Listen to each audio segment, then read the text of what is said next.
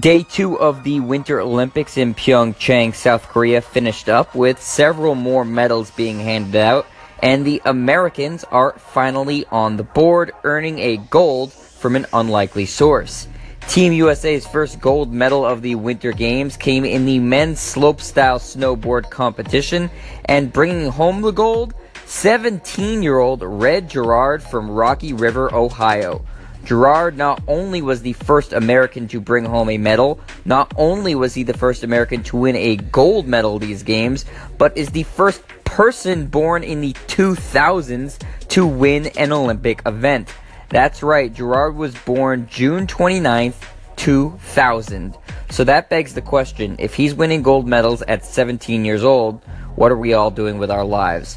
So, Gerard is the latest American athletic hero and can claim to be the first Olympic champion to have never seen a payphone in his life.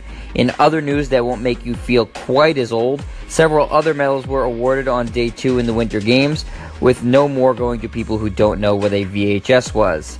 It was a big day for Team Norway, who took home medals in men's cross country skiing, getting the gold, silver, and bronze in that event also took home a bronze in the men's 5,000 meter speed skating competition. The Norwegian women added medals in biathlon, cross country skiing, and ski jumping.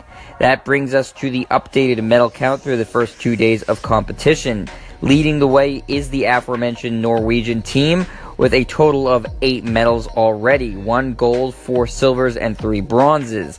Next are the Netherlands with five total two golds, two silvers, and a bronze. After them, it's Team Canada with three medals, two silvers, and a bronze, followed by Germany with two golds. And host nation South Korea, Sweden, and the United States are all tied for fifth in the standings right now with one gold medal apiece. Coming up today, medals will be given out in biathlon, cross country skiing, freestyle skiing, luge, snowboarding, and speed skating. Be sure to keep listening here to the Sports Rundown for updates on these 2018 Winter Games, including your daily medal standings.